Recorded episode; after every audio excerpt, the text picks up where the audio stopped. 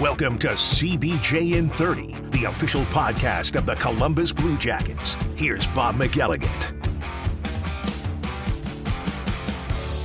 Well, the prospect camp is over in Traverse City. Prospect tournament, rookie tournament, whatever you want to call it. It came, it went. The Blue Jackets finished it off yesterday, beating the Toronto Maple Leafs in overtime. Actually, a really impressive win for the Blue Jackets to close out their tournament yesterday.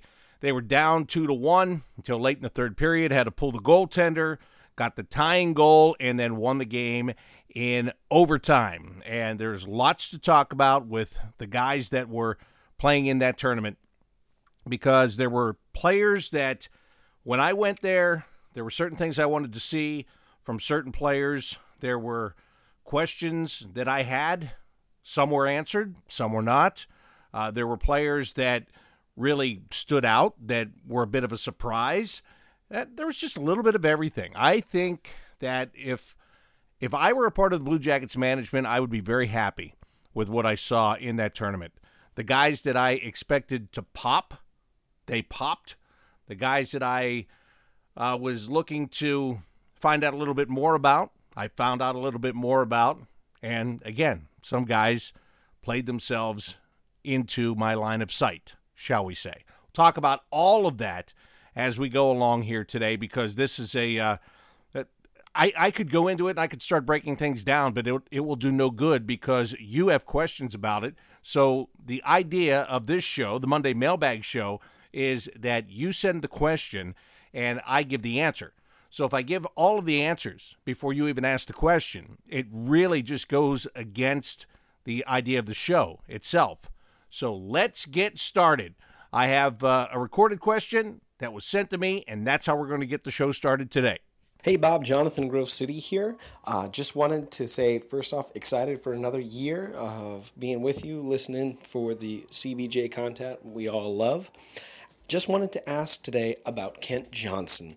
I got to see a little bit of the tournament, not tons, but uh, I thought that first off, the skill and playmaking and creativity of him jumps off the page as you're watching him play for sure. Like watching some of these passes that he's making and the things that he's trying to do is, is really cool and impressive to watch.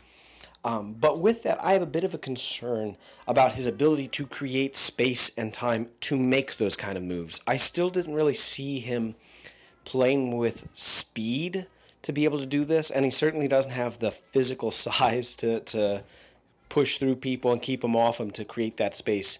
So so, what do you think about that? Do you think that he has what it takes as of right now to be able to perform in the NHL level of giving himself time and space to make those kind of incredible playmaking plays that he's capable of doing? Uh, or do you think he still needs to get his uh, game up to speed a little bit? Uh, just kind of curious. I know that's probably a small sample size to make that call, but just want to kind of get your initial thoughts on that aspect of his game. And then as far as his center play, um, I'm curious, how did he look defensively? Uh, that's really hard to tell from the live streams. And then from the face-off perspective of being a center, it looked like he really struggled with them. Um, I don't think I recall seeing him win a single one from what I was watching. Um, so I'm kind of curious about those two aspects because that's huge if he wants to be a center, um, and which we all are rooting for him to become. Just wanted to see uh, what your basic initial evaluation of that was for him. So, love to hear your thoughts. Uh, I'm excited for another season and go Jackets. Well, Jonathan, first of all, thank you for emailing me that question. Remember, if you ever want to have your voice on the show, it's so easy to do. All you have to do is record a voice memo on your phone, email it to me, BobbyMac at BlueJackets.com, B O B B Y M A C at BlueJackets.com, like Jonathan just showed you how to do. All right, let me get to your questions. I will go in reverse order. And uh, what was the reverse order there? You talked about uh, Kent Johnson. Can he uh, create space? Then get, oh, face-offs. Oh yes, yes. Maybe I was just trying to hold off and forget about that myself. But listen, Kent Johnson. He admitted it to me after the game on Thursday, the game that the Blue Jackets beat the St. Louis Blues. Uh, you heard it on this show on Friday uh, my interview with him after the game on Thursday, and you know I asked him about the things that he had to work on, and the face-off was well, it was right up there. There's so many things for him to work on. Again, he did play center, and then he got put onto the wing, and he's been playing wing for years. Uh, he needs to work on his faceoffs. Simple as that. And he's not the only guy on this team that has to work on faceoffs. That's been a recurring problem for Blue Jacket centermen for the last couple of years. But it's a work in progress, and it was just the rookie tournament. He's going to get plenty of more, plenty more opportunities to uh, hone his skills on the faceoff. But yes, uh, you want you want to win the faceoff for so many reasons as the saying goes, it is the first battle of every shift, and you want to win all the battles that you can. But also in the defensive zone, you want to be able to win that faceoff. You don't want to put your team in jeopardy uh, by not being strong on the faceoff. If you get, you know, if you get stuck out there and you have to take a defensive zone faceoff, but you want to become the guy that they put out there to take the defensive zone faceoff. So yes, Kent has to work on his faceoffs, and he admitted that himself. How did he play defensively? At center, I thought he was fine, quite frankly. I really did. I thought he was fine. I thought he played uh, both ends of the ice, and I didn't have a problem with what he was doing there.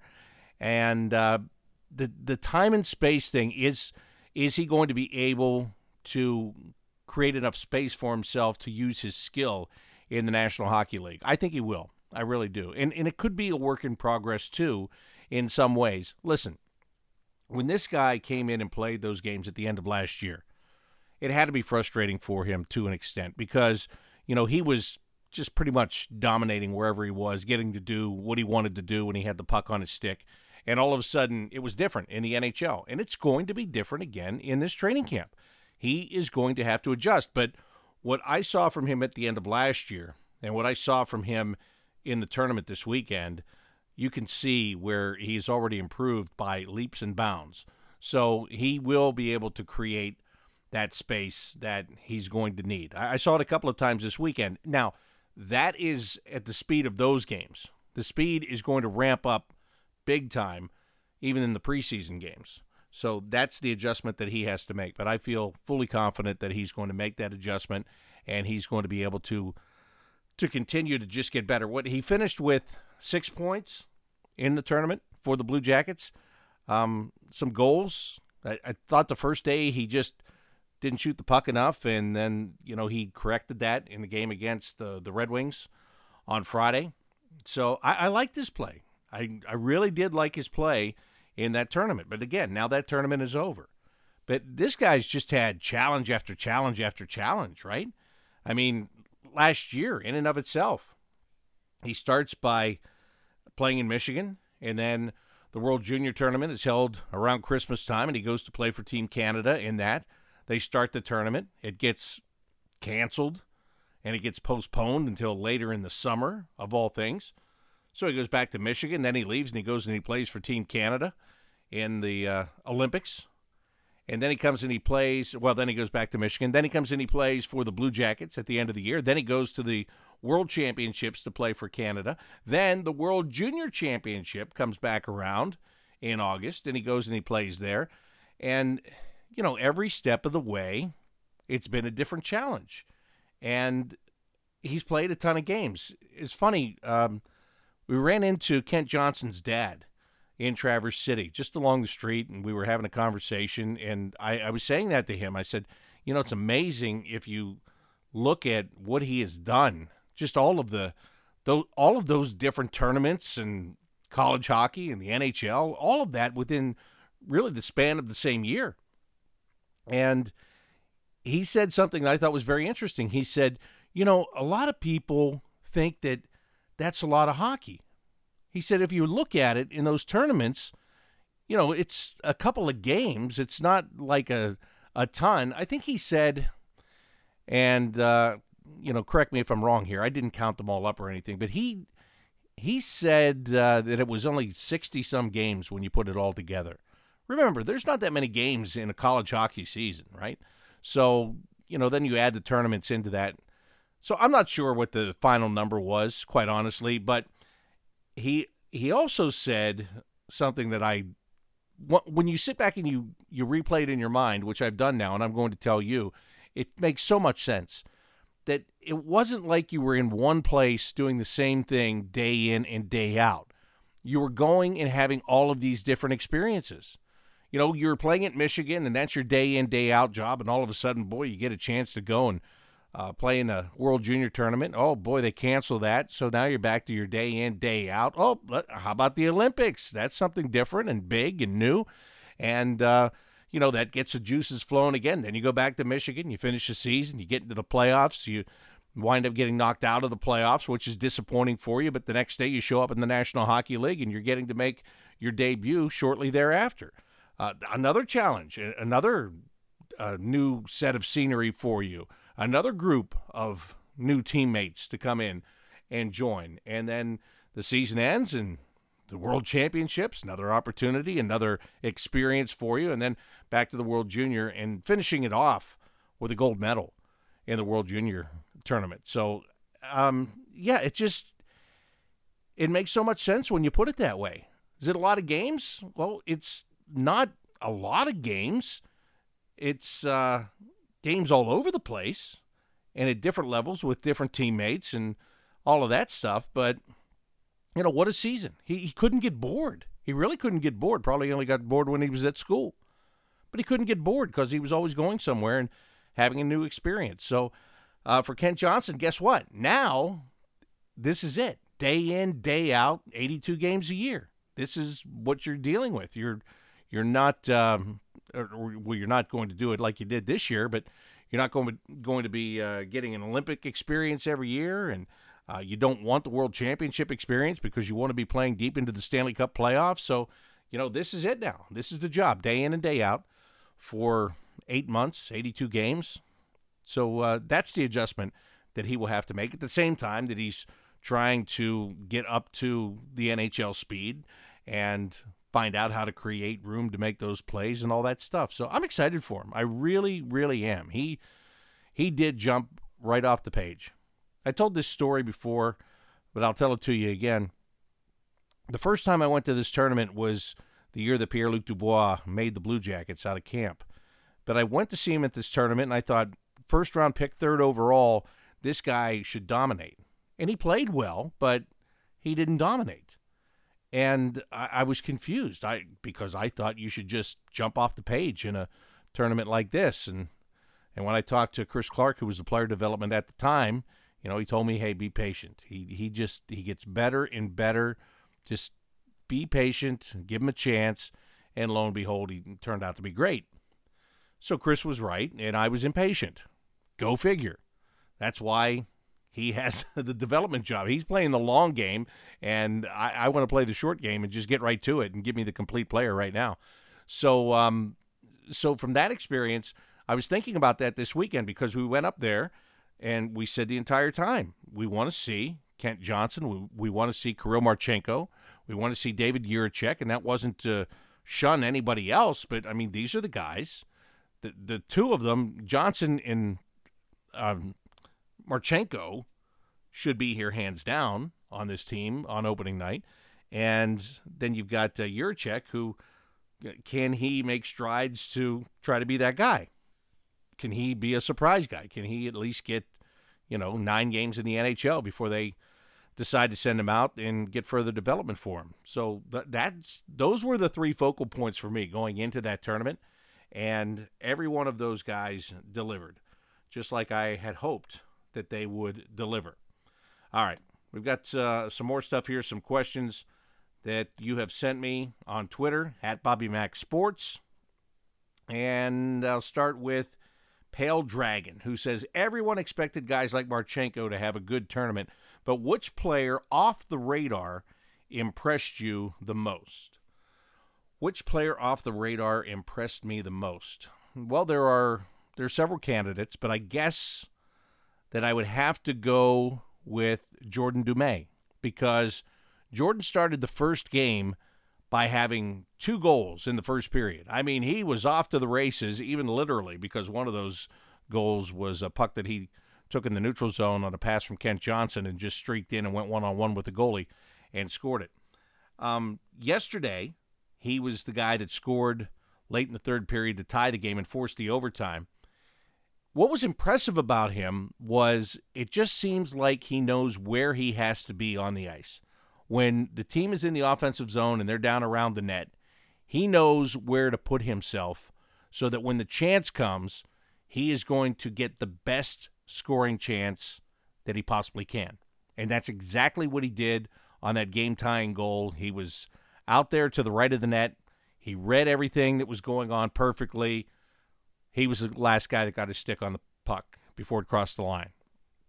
Same with the first goal that he got in the tournament. He was on the left side of the net. He just found the soft spot there. He found the place where nobody was really paying attention to him. He was wide open. They got him the puck. He put it in. And I told you about the other one that was, you know, the breakaway one. But he had five points in the tournament. He and Marchenko both had five points in the tournament this weekend. So he was a guy, I mean, you know, he's a third round pick. So, yeah, you want to look at him. And like for me going there, I'm like, yeah, we talked to him at the draft. I kind of liked his attitude at the draft. I was looking forward to seeing him play this weekend. I didn't know what to expect. I, I didn't expect as much as I did from those other guys that I just told you about. And lo and behold, this guy comes out with five points when it's all said and done. So um, he is the off the radar player that impressed me the most. Heather says, having seen the defense prospects, who do you think will play beside Zach Werenski on opening night?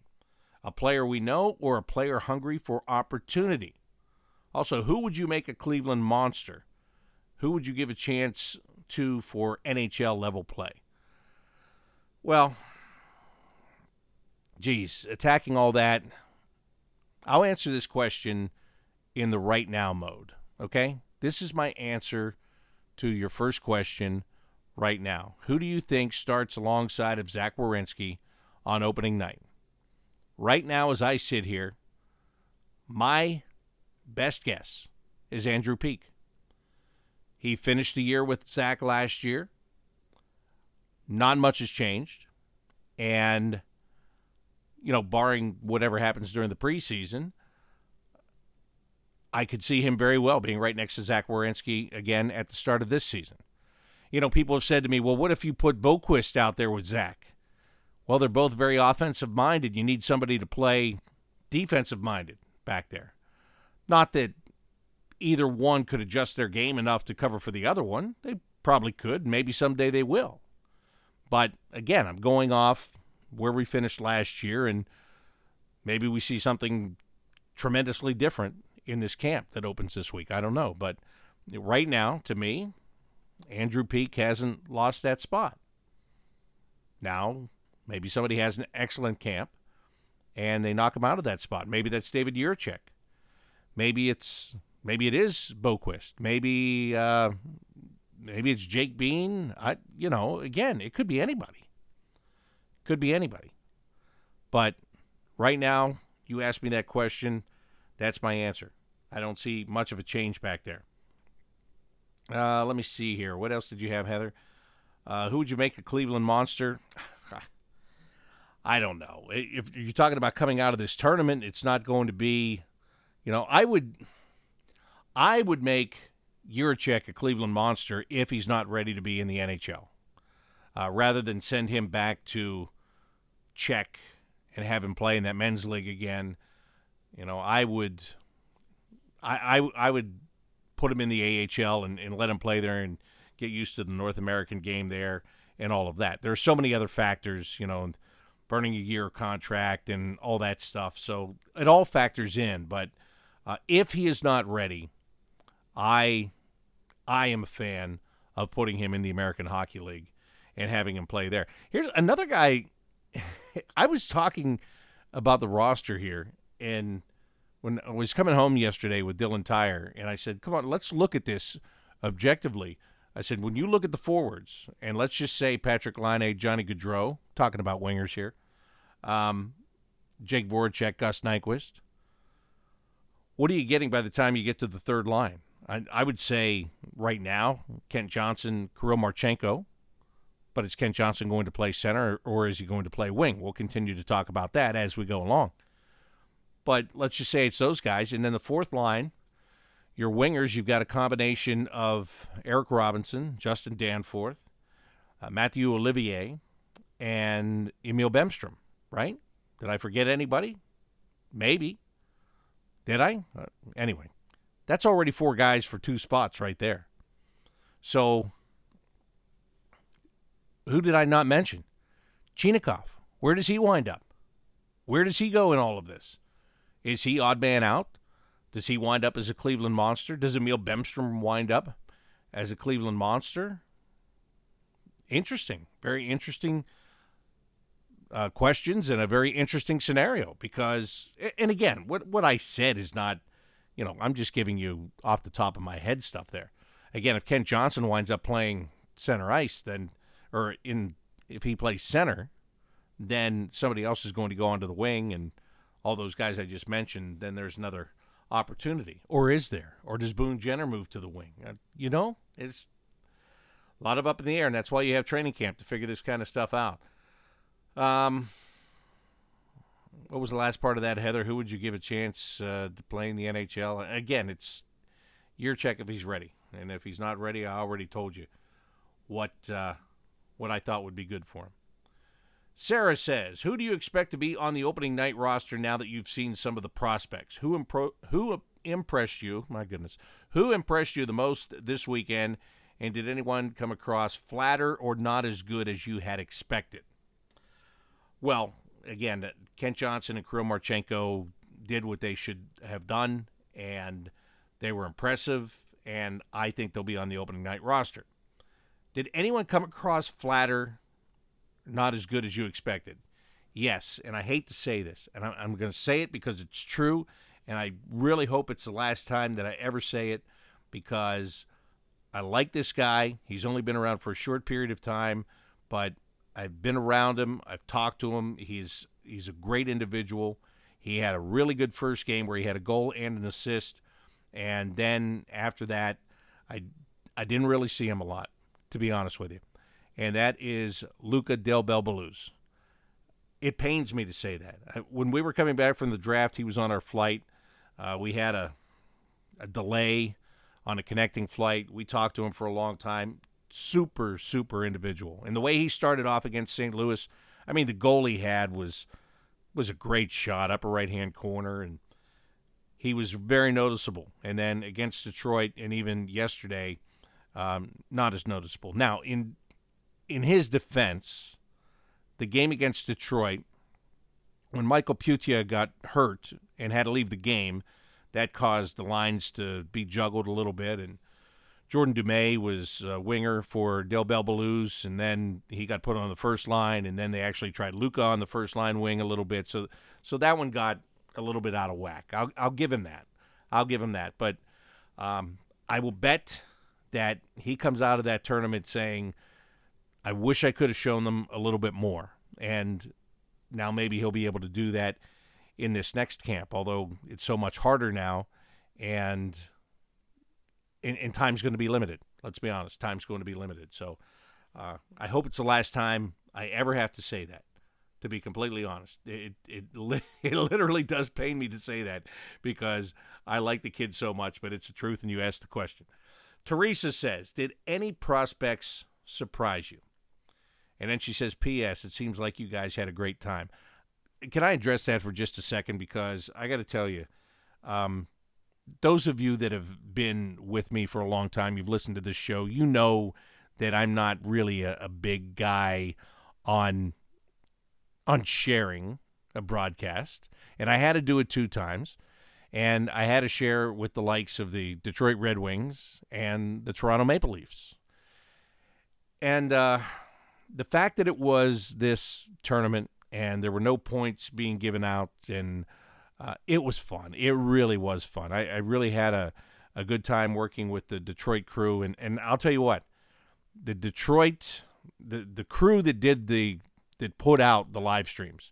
I mean the the replays and uh, the camera work and the producing and directing.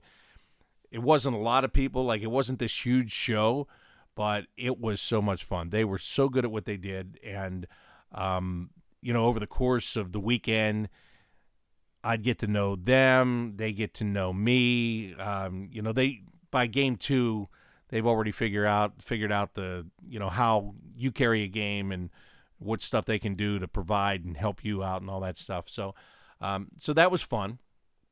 you know, it's like sitting and doing something with the Red Wings. It's like uh, I don't know. Normally, no offense to to Ken Kal, who I like a lot, but you know, normally it would sicken me because you're you're supposed to be uh, enemies, mortal enemies, when you're playing against each other, right? But I uh, had a great time on that one, and then uh, yesterday uh, against the Toronto Maple Leafs, I I had no idea who was there for Toronto to do the games. And when I saw Todd Crocker, who, when I broke into the American Hockey League back in 1999, he was working for the Hamilton Bulldogs when I went to Syracuse. And then after a couple of years, he he moved on to do some bigger and better TV stuff. You know, he got big into the TV stuff, and um, and he ended up leaving that job. And I hadn't seen him forever, and I ran into him on the street, and I looked at him. I said, "Are you doing the Marlies games, which the Toronto Marlies are the AHL affiliate, and I knew the Marlies broadcaster was there, and he looked at me and he said, "Yeah," and and I was so happy, and he and he was so fun uh, yesterday. I'm sure somebody's going to say, "Well, you know, you could have talked a little bit more about the game. You goofed around too much." I, it, listen, it was so fun. It w- it was so fun. It was such a different perspective, and uh, we really did. We really had a good time. I thought Dylan Tyre did a a great job in everything that he did on the air with uh, with all of us, and especially yesterday, kind of hosting with Todd and I. Uh, we did. We had a great time. We had a great time. Um, we did what we thought was good work, and we got to see those young players put in good work uh, all around on the weekend. So, yes, Teresa, it was a good time. Um, prospects surprising me. I said about uh, Jordan Dumais. Uh, I don't know. I maybe surprise is too big of a word for him. Um, you know, who are some other guys? I thought that um, Samuel Knazko, he was, uh, I think he, he had a goal, one of those goals in that seven to one win over St. Louis.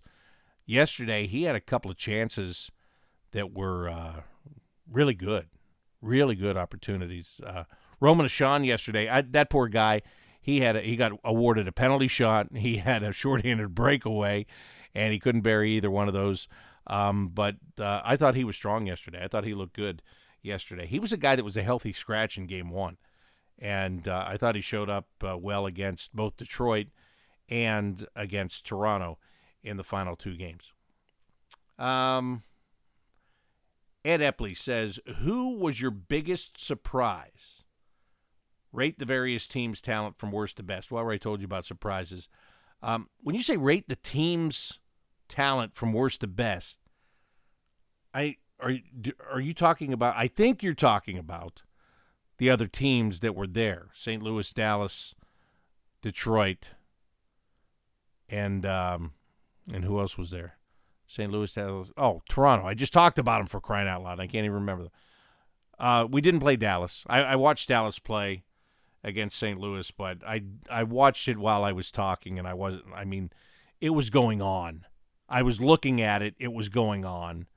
I wasn't watching it intently. I wasn't breaking it down. I was talking with people that I haven't seen in a long, long time. So, um, but from the teams, the teams they played, I thought St. Louis was terrible. Uh, not just because the Blue Jackets beat them seven to one. They had two first round picks that, that I didn't even see during the game. Then um, the only thing they had is physical play, and that worked a little bit late in the first period. Then it went away. Uh, Detroit, I, I thought, I thought Detroit was good. I did, and you would expect them to be good. They're rebuilding. Steve Yzerman is rebuilding that franchise. Now he went out this summer, and he got a lot of uh, name players as free agents that he can plug in and buy time for when these younger guys are ready to go. But they had some good players there and some players that will uh, probably will become household names in Detroit in the next couple of years. So I thought they were good. Uh, Toronto, um, Toronto's tough. I hesitate for a second because it was a hard fought game, but the Toronto Maple Leafs could have they they could have blown the Blue Jackets away in that final game yesterday afternoon. The Blue Jackets had terrible defensive breakdowns from probably midway through period number one through the end of regulation.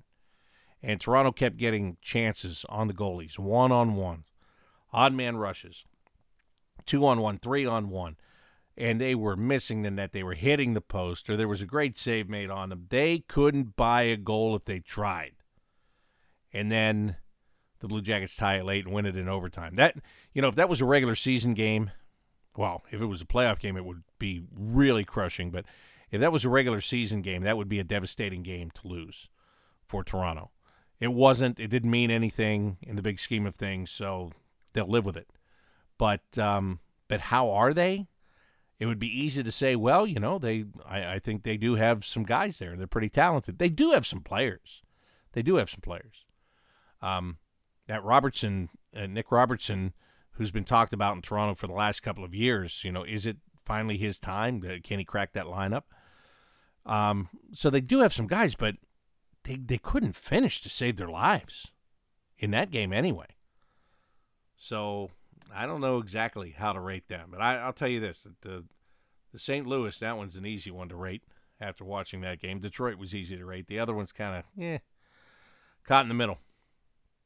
Timothy Skipper says, I really like all of our defensive prospects going into the tournament, but they're not all going to make it to the show. Between uh, Knazko, Svozil, and Bjorgvik-Holm, who do you like the best, and who do you think has the best shot at making the big club a few years from now? Um, boy, that's a tough one. I don't know. That's so hard to tell. Even after watching three games, it's hard to uh, project I liked all of them in the tournament. And who says they all can't make it to the show?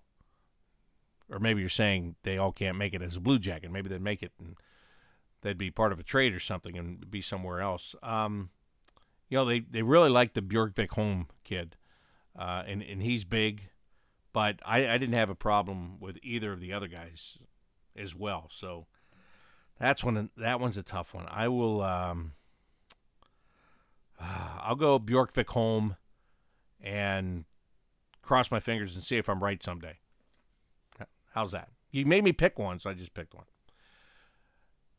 It's the best I can do right now after three game sample size. Maybe uh, maybe during camp we'll probably play two games of uh, two preseason games, and I'll say, "Boy, what is wrong with me? This other guy is really jumping off the page right now. Who knows? Who knows?" Uh, let's see. Uh, what is this? Tessoman Tiki. After watching the prospects tournament, do you think that Kent Johnson is more or less likely to start the season as a center? Now, this is a good question. I like this question um, because you're talking about projecting through the camp. He's going to play center in camp. He's going to play center in preseason games. How many? That's a question. I don't know. And is he I think he's less likely to start the season as a center. Now, I say that with a caveat. My caveat is is Boone Jenner really 100% ready from his back injury last year? He says he is. And if he is, then Kent Johnson probably very easily gets pushed to the wing. But they will look at him. They will look at him as a centerman. He never played on the wing in that tournament. They never moved him. All three games he played at center. They're going to play him in preseason games at center. How many? I don't know. How long? I don't know. But I would think, I would guess, it would be my educated guess, that as long as Boone Jenner is 100% ready to go, then Kent Johnson more than likely slides back to the wing. If Boone Jenner, for some reason, wouldn't be able to go, then having Kent Johnson act as a centerman would be uh, a very nice. It'd be a nice consolation prize, and I, I don't mean that to diss either of the players I'm talking about here. Um, you know, Boone Jenner has. I mean, last year he was great before he got hurt. He was terrific. He's playing as a top line centerman, putting up the points that he was putting up. He was great. But Kent Johnson, you know, they think he can be the future at that position. So um, he's going to play there. I, I don't know. I don't think he starts the season as a centerman, but as I said, the caveat is if, if Boone Jenner is healthy, then I think that makes it tougher for Kent to start uh, the regular season as a centerman. All right, now John Poston has put this very simply. Based on what you have seen this week in Traverse City, who impressed the most? And he gives me choices, which I like the best. Jiricek, Dumais, or Mateychuk. All right, I'm going to tell you this. Surprise and impress, I'm going to separate into two categories. Why is that? Because I told you that Dumais surprised me. So I, am going to take him out of the answer on this one um, because I, I, feel it's a little bit different. I really liked how Mateychuk played. I really did. He didn't like he didn't get a goal to show for it or anything like that, but I liked how he played. I like how he skates. I like how he um, he just creates. He's just all over the place. He's creating opportunities. I like that. So he is my honorable mention. However, however, out of those three, who impressed me the most? David Jiricek. And let me tell you what seals the deal for me on that. Okay? Yesterday, he scores a goal 30 seconds into the game. He's surprised. He just throws a wrist shot in there and it goes in. It's a bad goal given up by the goaltender. Okay? I mean, good on David. He got he, good for him. He got the goal. He put it on net. He got the goal. But the goaltender, uh, one of those shots, he would say, "Yeah, I, I should have had that." All right, fine. So he gets that and he's surprised and he's happy and he celebrates and that's good. Let's fast forward all the way to the end of regulation. And first of all, I thought David Jiricek, this is the other thing that seals the deal for me. He was shooting the puck like he was bombing it yesterday. I mean, he was blasting it. The, the first one was a weak little wrist shot that went in. After that, he was trying to blow it right through the chest of the goalie because he was using that heavy shot that he has. But at the end of regulation, he had two chances maybe three, but definitely two chances. Sound like Rain Man there, didn't I? Definitely two. Definitely two. Definitely two chances. Uh, he, he had those chances, and he was hammering that thing. He was trying so hard to end that game in regulation. So hard. And I'll tell you how hard it was. When the horn sounded or the buzzer sounded there, he was mad. He like slammed his stick mad. He didn't want to play overtime. He wanted to end it, and, and he wanted to be the guy that ended it. And I loved that. I absolutely loved it watching that because he's a competitor. He wants to do well for him, he wants to do well for his team. He wanted to end that game in regulation, and he was just dropping bombs on that guy. Just the puck would come in his direction, he would crank that stick back and fire. Didn't work out, and he wasn't happy about it. I love that. That shows character to me. I loved it. Loved everything about it.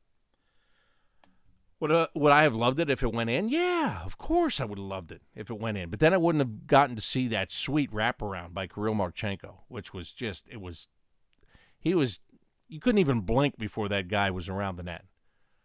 And you know what helped on that play? Kent Johnson was out there. You know, the goalie has got to account for both of those guys. Is he going to pass it to Kent, who's standing in the slot? No, he's not. And by the time you figure that out, Marchenko's already got it behind you and the game's over. So, um, yeah, that would have been fun if Jiricek would have won it, but it was it was nice for Marchenko. Again, I think they all come out of that with confidence going into camp. Jiricek knows he took some really good shots there at the end. He knows it. He can feel good about that. Uh, Kent Johnson had a terrific tournament. He can feel good about that.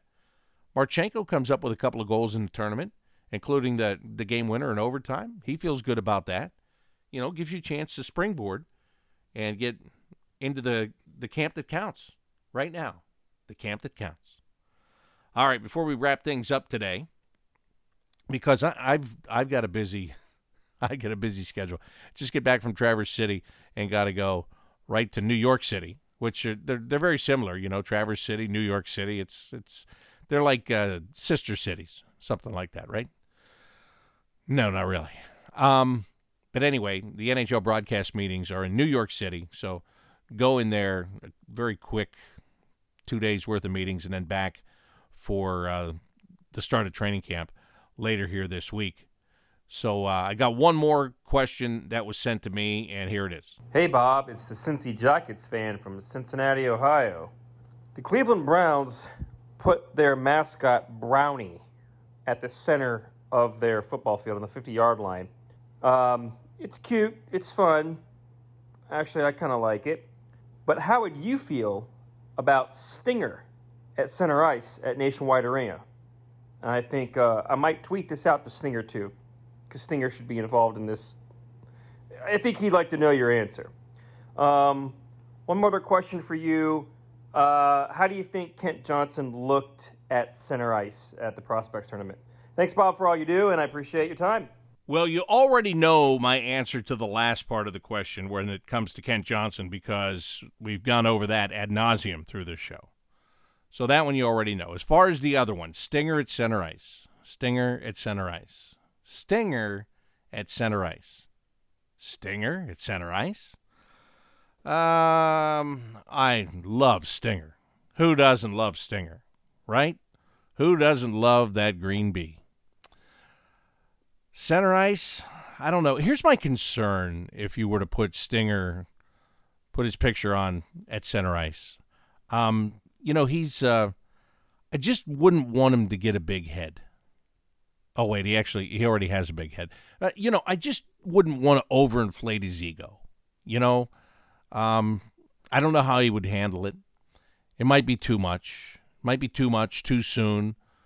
He would tell me that it there's no way it would be too much that that he could handle the extra added stardom and all that, but that's really not a pressure I would want to put on him, you know? That that's a lot of pressure. That's that's a lot to live up to and a lot to put up with that kind of pressure. So, for those reasons, I would have to say no. I would have to say no. And I'm sure Stinger will let me know his opinion on what I've had to say, but I, am I'm, I'm just looking out for him. I really am. I'm I'm just looking out for him, and I, I want him to to enjoy life. I don't I don't want him to be under any more stress because of the the added pressure of that celebrity and stardom like that. I just, I, I, would hate to see that. You know, you see some celebrities, they, they think they can handle it, and then they go down a dark path, and I, I don't want that for him. I don't want that for him at all. So, for those reasons, again, I respectfully say no. Thank you for all your questions today. It has been great. Uh, great to go to Traverse City and watch the young players and see how they adjusted to what was going on there over the course of the weekend, and it's going to be great to see a lot of them in this NHL camp and see the adjustments that they make in their game to try to make the Blue Jackets. Everybody here this week wants to be a Blue Jacket when the puck drops on opening night. Not all are going to have that opportunity. Some, they have their names etched in stone.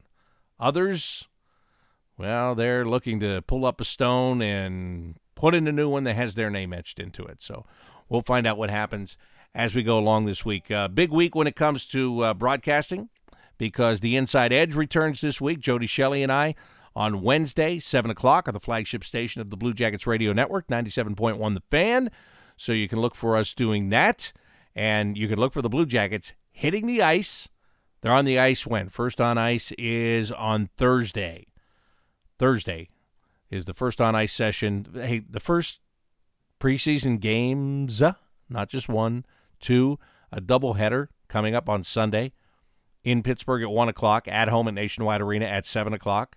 So there's there's not a lot of time before they will be on the ice, and you you will watch these players compete in full uniform against another team, and I can't wait. Can't wait. Thanks for all your questions today. Again, you can send them to me anytime via my email, bobbymack at bluejackets.com or on Twitter at Bobby Mac Sports. That'll do it for the Monday Mailbag edition of CBJ in 30. Until next time, I'm Bob McElligott saying so long.